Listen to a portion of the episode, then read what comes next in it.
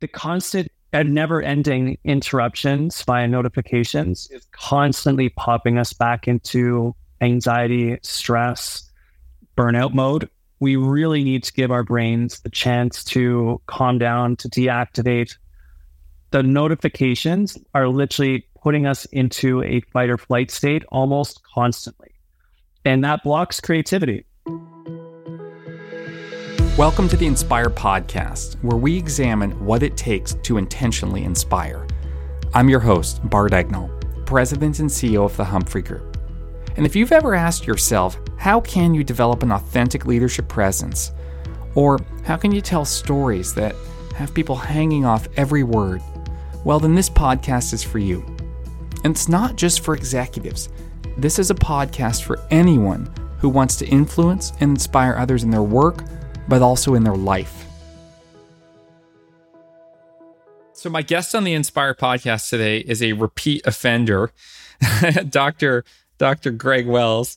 Greg, for those of you who have been listening to this pod, we're in season five since the beginning, you'll know that Greg has been on before. Once, Greg, twice. What is what appearance is this? Two or three?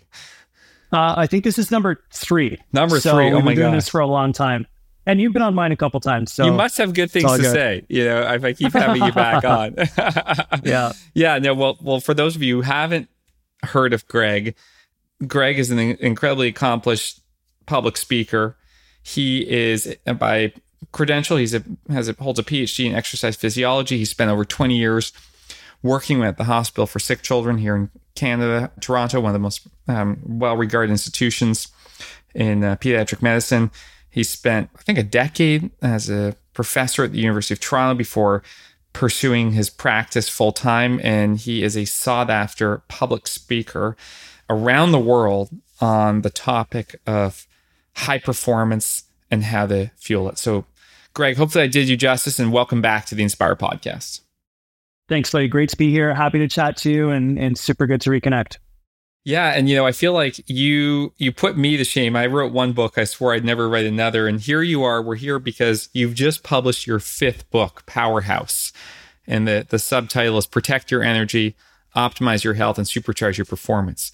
And so I when I know we were grabbing some drinks and we were talking about the new book and I said, look, we got to have a conversation about this because you know, all the leaders I work with and all the leaders the Humphrey Group work with and I think COVID was an exacerbating factor, but I think the way business and you know not even just business government the demands on managers and leaders have never been stronger. That's been a big theme in the pod in my conversations and people are burnt out they're tired they don't have energy and and you know the idea of supercharging optimizing health and supercharging performance i think are you know pipe dreams for many. And so I wanted to have you on to talk about the book, why you wrote it, and really leave uh, our listeners with some practical things they can do. So let's start with what led you to write this book. Why this topic? Yeah, it's I can't believe it's number five. It's crazy. Um, my yeah, English teachers from grade school would lose it if they know that I'd written five books. But anyway, um, the whole idea was that sort of two thirds, like nearing the end of the pandemic, we saw everyone was just completely burned out, mm-hmm. exhausted. And the numbers back that up. Apparently, 40 to 50% of the population reports feeling burned out at the moment. So this has persisted even up until this, this time.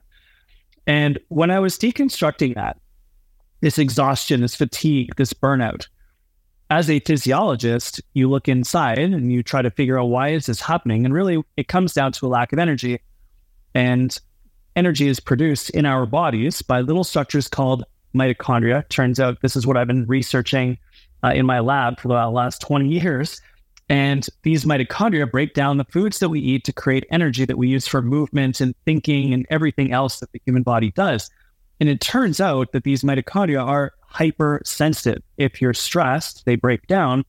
But if you do positive things, you get more of them and they become stronger. So this really became okay a fascination for me as to how we could help people get more energy and overcome this challenge that so many people are faced with these days. So the mitochondria uh, literally produce energy. Is that it? They do. So they'll break down foods that you eat, carbohydrates, proteins, fats, down into a little molecule called acetyl CoA. Doesn't matter. Drop, which then enters the mitochondria, and then we break that down to produce energy hmm. in the form of what's known as ATP. You then break the ATP apart, and that's how your muscles contract, or that's how your neurons fire. That's how we digest food. It all happens at the cellular cellular level, but it's powered by this ATP, which is produced by mitochondria. That's how we get our energy. So, do some people like if you take two people, right? One person who's exhausted all the time and one person who just seems to have limitless energy. Does the person with limitless energy literally have like more mitochondria or are their mitochondria better than the, the exhausted person? Like, w- what is the difference? That's so funny. Like we do all know that these people that are like energizer bunnies, right? They just have unlimited, like seemingly you, limitless Greg. energy. Oh my gosh, that's funny. I look at my wife. I think it's Judith. Oh yes, but, Judith for uh, sure. Right? She might have even more than us. And there are two things about our mitochondria. We have a certain number of them, okay. and they have a certain strength, if you will. Hmm. And people have varying amounts of mitochondria, and the mitochondria that we have have different strengths and, and mm-hmm. ability to produce energy. The cool thing is, is that when we exercise, for example, go for a walk, lift some weights, do some yoga, gardening, housework, doesn't matter what it is, any type of muscle contraction will do that stimulates the body to produce more mitochondria because we anticipate needing to produce more energy okay. if we are moving. The other really cool thing is, depending on the type of movement that you do, your mitochondria will strengthen themselves accordingly. So if you do things that are what we typically refer to as cardio, for example, mm-hmm. walk, run, jog, swim, bike, paddle, your mitochondria will build up their ability to produce more energy more quickly. And that's how we get more endurance. This is hmm. important not just for athletes, but also important for business leaders and anyone that has a cognitively demanding job.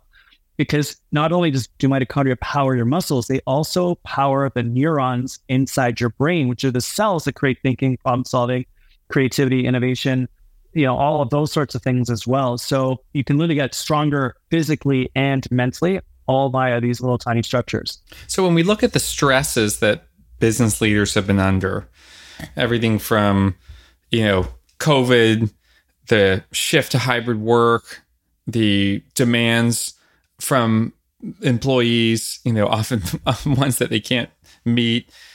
You know how does that impact the mitochondria in our in our bodies and consequently lead to burnout? You know we've been under so much and these are the demands that we're faced with at work the stresses that we've been faced with at home the information that we consume uh, via the news cycle and the, the negativity that exists in, on many you know, social media platforms that that we engage with, and all of that takes its toll. Mm-hmm. That information enters into our bodies via our senses, our eyes, our ears. That gets processed in a little structure inside the brain called the amygdala, which decides if it's a threat or not. Just imagine opening up the newspaper, reading a headline, doesn't make you feel good. That's your amygdala saying that's a threat. That then activates your sympathetic nervous system, which gets you ready to run or fight. The problem is, it's in the world today, we can't run, we can't fight and keep our jobs.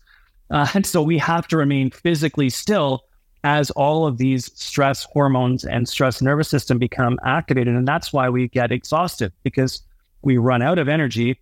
Our blood vessels deteriorate, our neurons wither.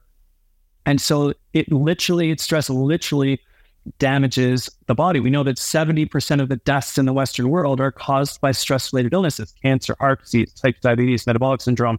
And we also, depression is linked to stress and the resulting uh, physiology as well. So everything that we can do to help ourselves overcome this matters. And it happens right down to the cells. We know that stress causes inflammation and oxidation. Mm-hmm.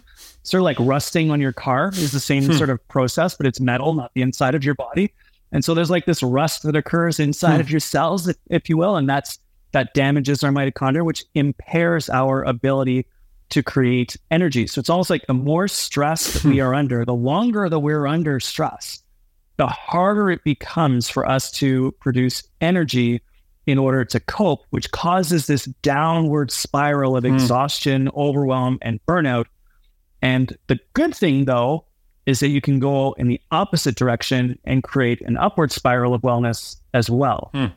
And that's I know what you you wrote in this book to lay out how to do, and you've talked you talk about kind of four simple yet powerful techniques. So, what is your just give us at a high level this four step approach, and then let's go into each step. Sure. The, the high level approach is breathe, get oxygen into the body, move, spark your mitochondria, energize, create energy. Let's fuel our mitochondria and then thrive. Let's apply that new energy to the things that we want to do in our life at the highest possible level. It could be anything. It could be playing with your kids, making great food, or doing whatever it is that we do at work that, you know, in our in our jobs in our profession. So breathe, move, energize, thrive is the framework. Okay. So let's let's go into those. And let's let's imagine, you know, I'm, when I think about the people who listen to this podcast, let's, you know, just to give you a few archetypes of people I know who listen. I have one client I know is a vice president of the bank. He says to me, you know, I've never felt more demands. You know, I've gone from pre-COVID managing a team in person of you know five people oversee other people to the you know the flatter organization. I have twelve direct reports, constant meetings on Zoom. I can't exercise anymore, even though I'm and now I'm hybrid. I have to get into the office, and my health has suffered. So there's an example of someone, or I have another person who is a you know senior in the bureaucracy of government you know, just wakes up at seven, logs on to get ahead of the email, her husband will sometimes literally shove food under the door for her to eat. Right. And is on on meetings until the evening. And, you know, her that amygdala, you know, is, is always high, right? Hijacked, right? It's always there's always stress and there's really no downtime emotionally. So let's take these two as examples, and, and, perhaps they're somewhat extreme, but they're increasingly common examples of people I talk to and how they could apply this first step of breathing for high performers, there's so much coming at us all the time. And that's because we want to make a difference in the world. We want to do well at our jobs, right? We want to perform at a high level. And so we take the meetings, we have things to do, we have tasks to delegate, we have projects to complete, we have proposals, we have speeches, right? There's so much that we need to do and so much that we can do, which is awesome. It's a huge opportunity. The challenge with that, though, is it creates a relentless set of never ending stressors which hit your mind mm. and your body. Mm. And the magic in shifting out of a state where we gradually sort of deteriorate and get sicker over an extended period of time. We get exhausted, we get burned out. It's not going to happen in a day, but it will happen over a day, a week, a month, a year. Similarly, we might not experience depression immediately, but over the course of weeks, months of chronic unrelenting stress, which leads to overwhelm and then burnout, we are then in a state where we are, you know, we're seeing this in terms of quiet quitting or lack of presenteeism and all of these other mm. challenges that we're that we're faced with. And so when it comes to breath, what I love to get people to use breath for is to create micro breaks throughout the course of the day. Okay. And the magic is that the long, slow exhale tells the stress region of the brain, the part of your brain that controls stress, that everything's okay, that it's all right for you to relax and decrease your activity level. So if we all just take a breath in, let's just breathe in for four and do a nice eight second exhale. Shake loose those shoulders, little smile. Let's just try that one more time. Nice deep breath in. Just a nice, relaxing exhale. Relax your face, your shoulders, your arms, your belly. If you're driving, don't fall asleep. Everyone, keep your eyes on the road. right? And maybe have a little giggle. But basically, what we just did there was send electrical signals to the stress region of the brain saying, it's okay. It's time to relax. The opposite is true. If you do short, fast, hard exhales, you actually increase the activity in the stress region of the brain. And you see that at the extreme when tennis players hit a ball and scream at the same time, right? That activates the stress system, which makes you stronger, more powerful, increases that fight or flight response. The opposite, the long, slow exhales, is what enables us to calm down. And you'll see world class performers doing this right before they're about to perform. They'll take those relaxing breaths. Watch an Olympian on the start line. What are they doing? deep breaths. Watch a world class public speaker right as they step up to the podium and lay out their notes. They usually take a deep breath before they look up and start to address the crowd. World class business leaders in moments of pressure, stress, and tension will pause, allow silence to exist, take a breath, You see them considering the issue and then will respond. And this breath not only calms your brain down, but also gives you a little bit of space and time. And that shifts us out of reaction mode into a response mode, which enables you to be a leader under high perform- high pressure circumstances. Reactions rarely go well. Responses usually do. So this isn't something that you know you have to go and do a 30 minute meditation. This isn't something where you have to go to a yoga class. What I'm hearing is that you can insert this breathing if you're a high performer into key moments in your day, either in anticipation of some high pressure opportunity or if you're facing stress and you want to kind of reset. Is that right? Absolutely. So it's like something that you can do right before you're about to do engage in something that you know is going to be stressful, a phone call, a meeting. Just imagine you're about to walk into a room to do a presentation, right? Stop, deep breath, reset, walk in, and you're in the best place that you can possibly be. There's another style of breathing that you can use if you're under a situation where there is a long period of stress. Let's call it a long meeting or a difficult negotiations or something of that nature. And that's called box breathing. I learned this from work in special forces, and this is what first responders use. This is what soldiers use when they're in operations, and it involves breathing in for four seconds, holding for four seconds, out for four seconds, and holding for four seconds. We can try it together just so people get a sense sure, of what this feels like. We'll, we'll go so in, two, three, four, hold, two, three, four, out, two, three, four, and hold, two, three, four. Yeah, the hold the hold's very long. it feels very long. Um, and it's the it's the holds where you need to relax. That's where we train ourselves. That's where we learn to be comfortable with being uncomfortable.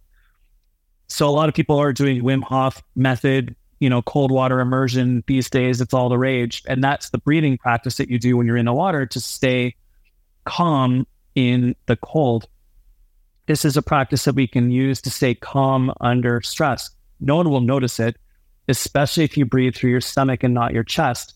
I've done this so many times in meetings and sessions that are challenging.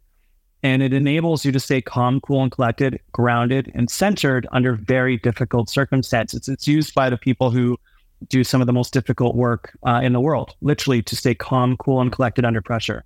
Okay, so let so that's the breathing, and I like how simple it is. Tough to master, but but not time, you know, dependent. Let Let's go the second piece, move, because here's when where I'm thinking. And look, movement for me is is a big part of my life, being on the bike, moving around. But I know, again, back to some of my clients, I say, look, you know, Bart, I'd love to exercise more. I'm just in sitting in my chair. I'm on Zoom. I'm at the office, traveling. Can't do it. So What's your second step in this path? The second step is to move. And I know that this is very difficult for people because it does take some time. And the reason why we need to prioritize this is that not only does it improve our health and wellness, we know that. We know that exercise reduces can- your risk of cancer, heart disease, type diabetes, metabolic syndrome, as well as mental health challenges like depression and anxiety. We know all of those things. But quite often, even though we know that that's the case, we're so invested in our work and our profession that we will sacrifice our long term health in order to get short term wealth. Unfortunately, in 20 years, when you're sick, you'll give all of your money away to get your health back. Right. But that's what I'm trying to prevent ultimately with this. But what my real message is around movement is that when we incorporate this into our day, it actually elevates you cognitively. We know that if you want to be in beta brainwave mode, hustle, focus, execute, get stuff done, deep focus mode, that doing a little bit of exercise, as little as three minutes, will increase blood flow to the brain, will increase oxygen delivery to the brain, will increase sugar delivery to the brain, will increase BDNF, brain derived neurotrophic factor, which stimulates the growth of new neurons inside the brain. It literally sparks the brain into an ability to hmm. focus and get things done. So if you know that you have a block of work to do, don't be afraid to go for a quick five minute walk just hmm. around the office. So even that will, will make a difference. Absolutely. We know that three to five minutes is more than enough to bring the brain to life.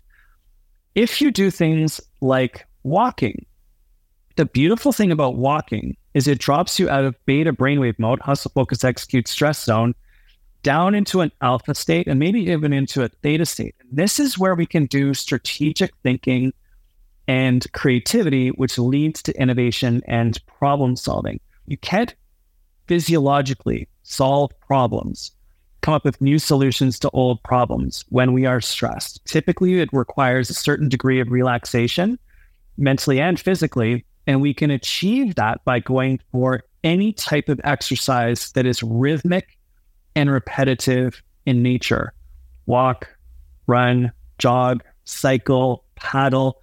I truly believe that this is why we've seen so many people sh- in business shift away from golf hmm. and get into cycling because the conversations that you mm-hmm. have when you're out totally. on the bike, love it. The new ideas that pop into your brain when you're on the bike, when you're out there for a while. I mean, it's just like a flood of creativity that occurs. Totally. So I would love for everyone listening to think once a week, can you go for a walk without your device hmm. and just let your mind wander and see what pops up as a new idea? Hmm. Similarly, if you need to solve a problem, if there's a challenge that needs to be overcome, if there's a solution that you need to develop, you're not probably going to be able to come up with that sitting staring at your email inbox. You're probably going to be able to come up with that with that to for that if you go for a walk and leave your phone at your desk. So the keys here, what I'm hearing, one, yes, it does take more time than the breath work, but it doesn't have to be a two hour ride. You know, if you just, if you, all you have is five minutes, get up, walk around. Two, rhythmic is the way to go. You want something that kind of allows you to be kind of present, but not too focused. And three, get rid of the devices so that you can let the creativity flow. The constant non and never ending interruptions via notifications is constantly popping us back into anxiety, stress, hmm. burnout mode. We really need to give our brains the chance to calm down, to deactivate. The notifications are literally putting us into a fight or flight state almost constantly. And that blocks creativity.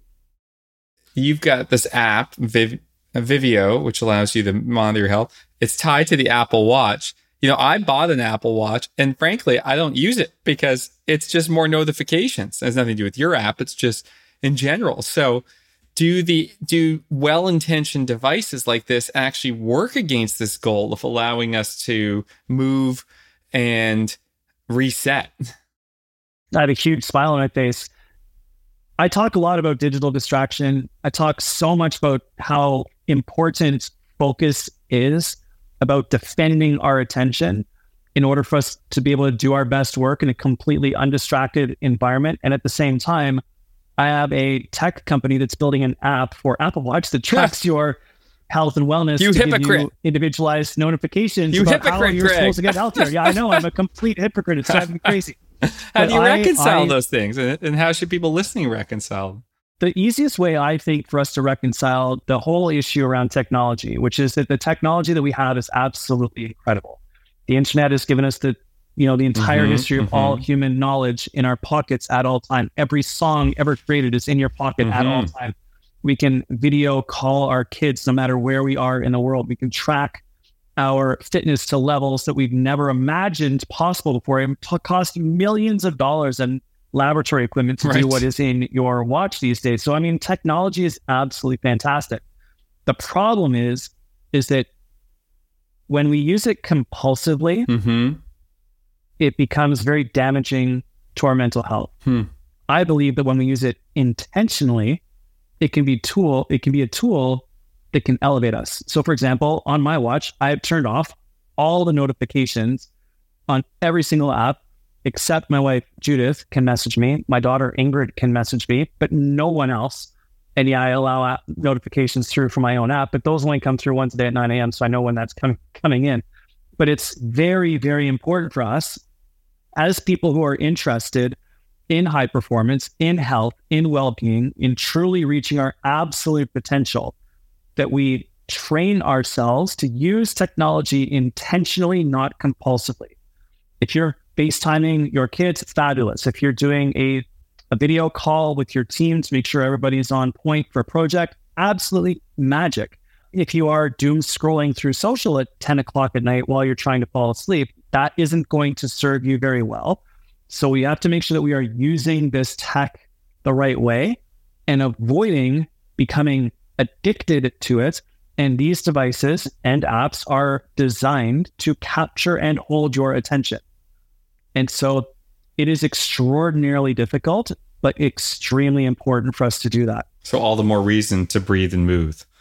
It's a chance to breathe and move, but actually to move without your device, right? Like, can you go for a bike ride and hmm. leave your phone at home? I know there's a safety issue, but like, there's that's a question. Like, if I go for a walk, with the dog, can I leave my phone at home? That's right. why I got into photography. So I can take my camera with me, but hmm. not my phone. Hmm. Um, so that's the game. It's trying to separate those things out and give yourself a break. Like, how do you feel without your device for an hour? If there's, you know, a little bit of crawly hands and trying right. to figure out where it is, twitching, maybe it's a chance to, to, if you're twitching a little bit, maybe it's a chance to dis- disconnect a touch from now, from time to time. So let's look at your third step, energize. I, I, mean, the first one, breathe, makes sense, move, makes sense. What, what does it mean, energize? what I discovered around en- energy and helping our mitochondria function better is that there's this powerful principle in health, wellness, and human physiology called hormesis, which simply means a little is good, a lot is not. Okay. A little bit of stress is absolutely fantastic for us. It leads to growth chronic, unrelenting stress leads to illness. So a little bit of stress is good. We want some challenge in our life. A lot of stress is problematic because it becomes overwhelming and leads to burnout. So a little bit of stress is good, a lot's not. Another example would be salt. No salt, you die. Appropriate amount of salt enhances your health. Too much salt, you die, hmm. right? Exercise is the same. No hmm. exercise, you get sick. The right amount of exercise improves your health. Too much exercise, you get sick. Hot, heat, cold, even sleep is exactly the same. So the body works according to this principle of a little bit of stress is good, a lot is not. And the way that we can leverage this in our life is by adding in micro stressors okay. that improve our health and well being. For example, once a week, jump in the sauna. Absolutely fantastic. That's a heat stressor that produces heat shock proteins that improve your cardiovascular system. Maybe once a week, take a cold shower. Just let the water hit your forehead or between your shoulder blades. And that cold water calms down your parasympathetic nervous system, which helps you to decrease your overall stress levels. Fruits and vegetables are, believe it or not, little micro stressors really? that then lead to, yeah, and that's one of the things that sparks the body to get healthier when we have lots of fruits and vegetables is that the little tiny um, polyphenols and flavonoids that are in fruits and veggies that make fruits and veggies green, purple, yellow, red, orange, and even white. Those little molecules improve our health and well being and scrape out all of the oxidation and inflammatory um, molecules that are circulating around our bodies when at, when we are stressed. So another great reason for us to add in and sprinkle in a little bit of exercise. Don't want you to necessarily worry about getting to the gym. I just want you to get a little bit more steps. So a little bit of stress is good, a lot is not. Build in those breaks. And this is where literally every single principle around health and wellness that we hear about always usually falls into this principle of hormesis, where a little bit is good, a lot is not, which also helps us to cut out so much of the noise and hmm. nonsense mm. that exists on the internet around health and wellness practices, where everyone takes things to the absolute extremes. Right and the reality is, the extremes very rarely, if ever, work. Yeah. Uh, so, what you're saying here on energize is you almost have to like do whether it's something small like eating fruit or something more tangible like the sauna or the cold plunge or doing a, an activity. You have to challenge your body. Is that right? And that turns on the energy. Is that am I am I kind of capturing this right? 100%. Yeah, you're exactly correct. Like we want a little bit of challenge in our lives. It's that challenge that leads to growth. If there's no challenge, we're just bored. Hmm. Right. If there's nothing to spark your interest, then your cognition will decline. If there's nothing to spark your muscles, you will gradually get out of shape. A little bit of challenge interspersed with rest is what enables us to get on this growth trajectory. And it's actually how we create sustainable high performance if you think about the infinity symbol, we have interrelated cycles of performance. So we increase our performance, we expend our energy, we do what we love to do. We then drop down into a rest phase, which might be something like a great meal or sleep or connecting with loved ones. We then go back up the next day and we do our performances again. We then get back down into a cycle of recovery regeneration. That might be music, that might be solitude, that might be meditation. And then we creep back up again, back into a performance zone. And when we consider the twin cycles of performance and rest in an infinity loop, that is visually how I try to explain it to people that healthy high performance is sustainable, but it depends upon alternating performance and rest hmm. consistently. So, what kind of stimuli? I mean, someone listening, like the two people I gave you the example of earlier, what would you advise? What would be some options? Like, let's say you say, look, I don't have a sauna. um, what what would be the menu of options that you would encourage them to consider to energize? I think that one of the easiest things that almost everyone can do is two or three times a week, take a hot shower, take a hot bath, allow it to, you know, stay in it for three to five minutes, a little bit longer if you can stand it, but any sort of heat stress a few times a week, fabulous. The 30s, and by, I'm just going to throw options out here. You don't okay, have to do yeah. them all. People can just pick and choose whichever one resonates for them.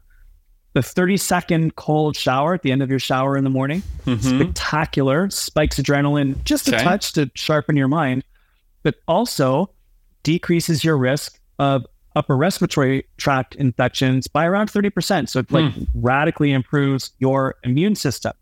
Another micro powerful thing you can do is leverage the power of music. We can mm. listen to okay. energizing music on the way to work, calming music on the way home. We know that music interacts with the brain in a powerful way and can even be used as an antidepressant. Music elevates our mood and provides us with energy we can use food both as fuel to power our performances physically and mentally, getting your energy from really healthy foods. But then we can also use food as healing. That's this eating the rainbow of veggies and fruits to heal, repair, and regenerate our bodies after periods of stress. And of course, the ultimate recovery and regeneration modality after periods of stress, mentally or physically, a hard day at work or a hard workout is, of course, sleep, which is the foundation of two previous books that I wrote. We're right. always looking for people to get that, you know, seven to eight hours of sleep, about an hour or two of deep sleep. So 25% or so of deep sleep is magic. And if we can do those two things, enough sleep and quality sleep, to reflect in the total amount that we sleep and the hour of deep sleep that hopefully we're getting, that's what enables that that deep rest and recovery to occur as well. It's wild to think I, I, about music. I mean, I've read that uh, in I think it's the Olympics. The that music is banned as a performance enhancement. Is that true? Because it is uh, no. So like powerful. if you look at it, is so powerful. If you look at most um, Olympic athletes, they are listening to music right before they compete. Okay. It might not be allowed to play it during. During, yeah, I think it was during that you itself. couldn't have it so like Usain Bolt, for example, there's photos of him behind the start line of the 100 meter dash. He's always wearing headphones. Michael right. Phelps always wearing headphones, but you can't wear them while you race. Um, but they're the most I actually think in the in the current environment where around 25% of the population is struggling with depression or anxiety, the performance benefits of music are fantastic. But I'm actually much more interested in the positive benefits of music for our mood so many people are struggling with their mental health at the moment. And we know that music enhances mood. We know that music can be used to help people with depression, right? To feel a little bit better. We know that music can be used to help people with anxiety to calm down and deactivate their psychology. So when we build playlists for our life and craft music lists that energize us in the morning to get us ready to rock at work or help us to calm down at the end of the day or psych us up during our workouts or put everyone into a great mood during dinner. These are all tools that are tangible things that we can do that have a demonstrable physiological effect that help us to perform better physically and mentally, but also to improve our health and well being at the same time. Okay, let's turn to your last point thrive. when I heard this, I thought, just thrive, darn it. Just thrive just already. Just, just come start on, thriving. Yeah. okay, so what, oh does, what does it mean? As it reminds me of that that movie's Team America, where they say, "Just act, damn it, just act." Yeah. so, okay, what does it mean when you tell someone to thrive? I so don't want this to be toxic positivity, but I like completely realize that it's like I know things are terrible for you, but just try it. You Just can like it's not what I come on and like 45 percent of the population struggling with burnout right now, and they're like, I hate Greg Wells, he's the worst. And it's but I want this to be really really easy for people, and really when we break it all down and we get into this zone where we are maybe a little bit healthier, we've got a little bit more energy, and we want to start getting away from coping which is all we've been doing for the last three years. Valid. It's been a rough 3 Mhm. years. But then we want to start to shift back into thriving. We want to get out of survival and get in, like, get away from surviving and back into thriving is the way that I've heard it phrased, or Mhm. away from languishing and back into flourishing over and over and over again. Study after study after study. I break this down, look for different pathways. It usually comes down to the idea that we really benefit from a sense of community, which is one of the things that was taken away during COVID. Valid. I'm a medical researcher. I believe that we needed to wear masks and stay separated for a while. That served its purpose, but it took its toll. And we lost a sense of community. And now we have to craft that again. We have to pull together our dream teams, the people in our lives who elevate us personally, the people in our lives who elevate us professionally. Like you and I do, you know, sort of fit both of that mold. We ride our bikes and we chat, we play at the cottage, but then also, you know, we work, we do projects, we talk about, about our, our businesses. But we want to try to surround ourselves with three to five people who elevate us personally. And maybe you can find another three to five people who elevate you professionally. The cool thing is, is although we want those people in our lives, they may not all need to be live in three dimensions Okay. in the space. I actually count in listening to an audiobook in this, Hmm. learning from an amazing podcast. So I have that two or three podcasts I listen to. I, know kind you of listen to every those in my episode of mine. It's okay, you know. Greg. Exactly. You just you you can listen to them twice. so- I don't mind. it's a, it's incredible how much I know about leadership communication right. as an exercise physiologist. But um, point being is that we want to try to craft this dream team for ourselves, personally and professionally. Three to five people, I think, is entirely doable. Um, if you want to learn from people with great books, great podcasts, just imagine a year of consuming fabulous information from some of the greatest minds in human history, you know, in, from, in the form of audiobooks or the greatest minds in current humanity in the form of podcasts from you know some of the interviews that you can get with some epic human beings imagine a year of that versus doom scrolling through social and how different you would feel listening to something that elevates you versus you know random nonsense that we are seeing through our, our social media screens. And it's interesting that social media started as social networks right? You connecting to your friends but it is very much morphed into a stream of content. And i broadcast on social. I try to make it as positive as i can. I know that it uh, you know helps my business. So it's i struggle with this but really what i want people to do is to be very careful about building that community. We know that having strong sense of communities actually extends lifespan. It is a more powerful predictor of your risk of mortality than whether or not you quit smoking whether or not you drink whether or not you do rehab after a cardiac event, after a heart attack, even whether or not you do physical activity. It is that powerful for us. And I'm currently watching um, a series on Netflix about the blue zones with Dan Buettner from National Geographic. And over and over and over again, as he travels the world and finds the seven to nine communities where people typically live to be 100 years old at higher rates than anywhere else in the world when these centenarians are interviewed and they're asked what is most important to you in your long life, almost every single one of them is saying, I have a close group of family and friends who surround me. And so I want us to cultivate that as well. Great people who elevate us at work, great people who elevate us at home. And that's a yeah, I think you're you're bang on, you know, even though we you know can't always be with people in person, we can have great connections. I mean, I think about in my own life, my personal life, you know, I have a couple friend groups that have just been going for years now. They started in COVID. My guys who like the NFL with me friends who are into cycling. And then I've got my work crew, you know, people who, who aren't in my company, but who we share and talk about the challenges. I mean, you're part of it, right? Challenges we go through. And having that that group to turn to really does help you thrive. So yeah, I like it. It's not it's not that you can kind of just be positive to thrive. What you're really advising is get that core group who you don't work with to help build you up. Yeah, and maybe they, you know it might be a group at work. We want we need mm, people okay. who around us professionally who are awesome, but even more importantly, those people in our personal lives because really that's where we're going to I mean those are the people that we're going to be with in 30, 40, 50 years, right? You want to be surrounded by your friends for your mm-hmm. entire life. And of course, you know, people move in and out of our our lives and that's fine. But we want to make sure that that's a strong foundation because I mean, when things get tough, those are the people that you're going to call, and things will get tough, right? There's good right. phases of life and there's difficult seasons of life. So we want to make sure that we have those people who put you in a good mood, who support you and love you unconditionally, uh, and then who you can rely on for a, a, a, laugh every once in a while, or you know, uh, a trip up to their cottage if they're so kind to invite you.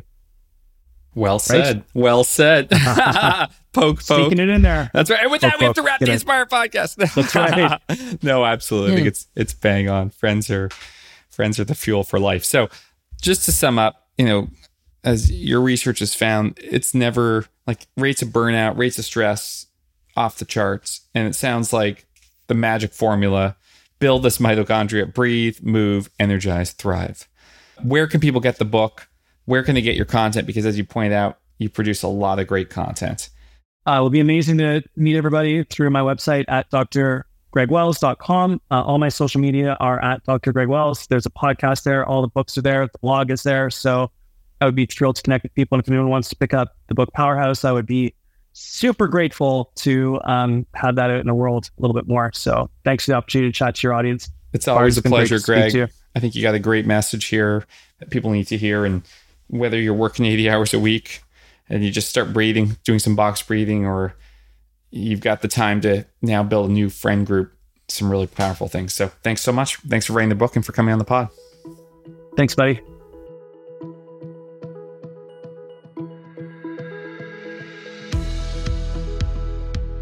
Hope you enjoyed my conversation today with Dr. Greg Wells. I always love talking to Greg. You know, his research and insights into health and human performance are just so valuable for us in the leadership space. You know, and so whatever kind of leadership you're practicing, look, it, it's uh, there's never been more demands on our energy, and I think he's got some very tangible ways to build and develop that energy. So pick up his new book, Powerhouse. Next time on the pod, I'm pleased to welcome Paul Butcher. Paul was a client for almost a decade. He was a award-winning investor relations executive at CN Rail, and I had the great privilege of being hired by him to work closely with the CN investor relations team to help them craft and tell their story. And Paul, after retiring after a distinguished career, and I got to talking about how the work we did together from a communication standpoint really was unique in his experience in the investor relations space. Uh, and so we said, look, you know, why don't we do something together to bring this approach to more audiences? And so he's joined the Humphrey Group to lead our investor relations practice. And I'm very excited to welcome him to the pod to talk about how investor relations communication can help companies unlock shareholder value. So join me next time and uh, get some insights into what the leading companies do to use communication in their investor process. Thanks for listening. Uh, if you've enjoyed it, we've now crossed 100,000 listens. Really happy to hear that it's resonating. Give us a rating, give us a review, helps others find the pod. And as always, be inspirational. Thanks.